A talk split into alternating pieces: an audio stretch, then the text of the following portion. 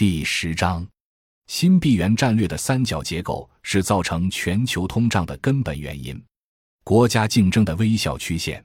近来听到有些关于全球化和中国内部问题的相关说法，感到思想领域很多人其实是在把不同客观事物拼接起来形成逻辑解释，以支撑某种主流话语权。我多年来不参与类似争论。这里所提供的只算是一种经验层次的逻辑解释，供不同利益背景的群体自主选择。先对于美国现在是否会打伊朗提出点个人看法。我们在《世界经济与政治》上刊发的文章，主要讲当代金融资本阶段币权为核心的币元战略与中国的阴影和调整，其中重点分析了三角结构的美元霸权。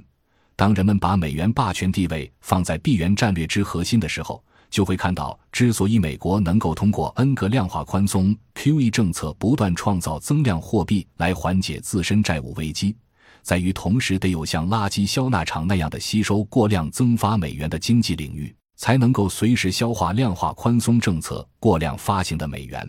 这个领域就是能源和食品，简单说就是石油和粮食。客观上看。石油战略和粮食战略是密切配合美元霸权的币元战略形成的三角结构，这三者紧密结合，才构成当代金融资本阶段的美国单极世界霸权延续条件。凭借一定的军事优势构造一个政治强权，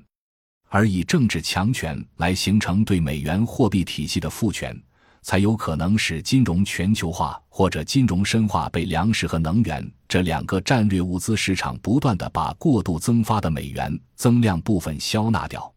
美元霸权的币源战略通过这个三角结构消纳了过量增发美元所造成的巨大代价，当然必须转嫁出去，这就是全球通货膨胀的本源。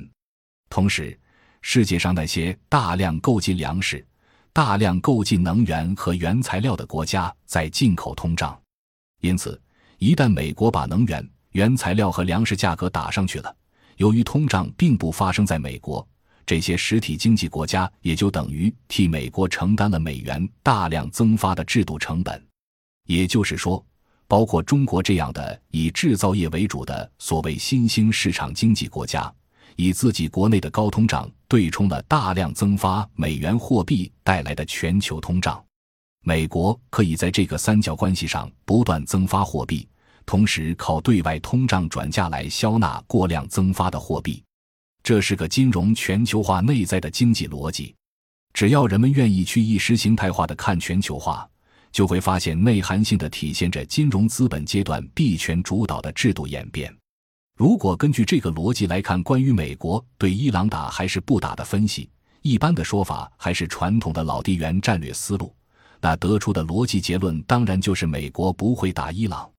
而如果愿意用新的地缘战略思路分析，那就是巧实力运作。美国已经采取了能够把石油价格搞上去的最低成本的不战而屈人之兵的打法。据此看，石油价格实际上已经被打起来了。如果从华尔街金融海啸发生以后最近几年的情况看，新的币源战略之下的巧实力战术，对于转嫁发达国家债务危机的作用是高度有效的。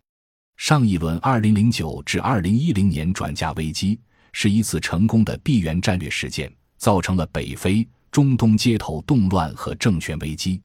具体看，在2008年美国华尔街金融危机爆发之后一年里。随着美国量化宽松政策制造通胀，造成了2009至2010年粮食价格大幅度提升，特别是北非地区紧缺的小麦、面粉价格上涨超过百分之一百，玉米价格上涨超过百分之七十。与此同时，亚洲地区相对而言最为稳定，因为这个区域老百姓超过半数还是半自足的农民生产者，还能使外部风险内部化。其主食稻米的国际市场价格也只涨了百分之三十四。国际组织二零零八年曾经确定三十八个国家会发生粮荒，实际结果是，除了中国因战略性的保持着粮食进口依存度不到百分之十才未受严重影响之外，其他三十七个国家都变成了饥饿国家。这是上一轮二零零八至二零零九年西方金融危机的代价转移造成的。也是由于2008年华尔街金融危机爆发以后，客观上发生的三角关系的显著作用，使得粮食和石油价格受美元量化宽松的影响而大幅度上涨。这个新的闭源战略确实造成有利于美国只需采取巧实力就足以制胜全球的新格局。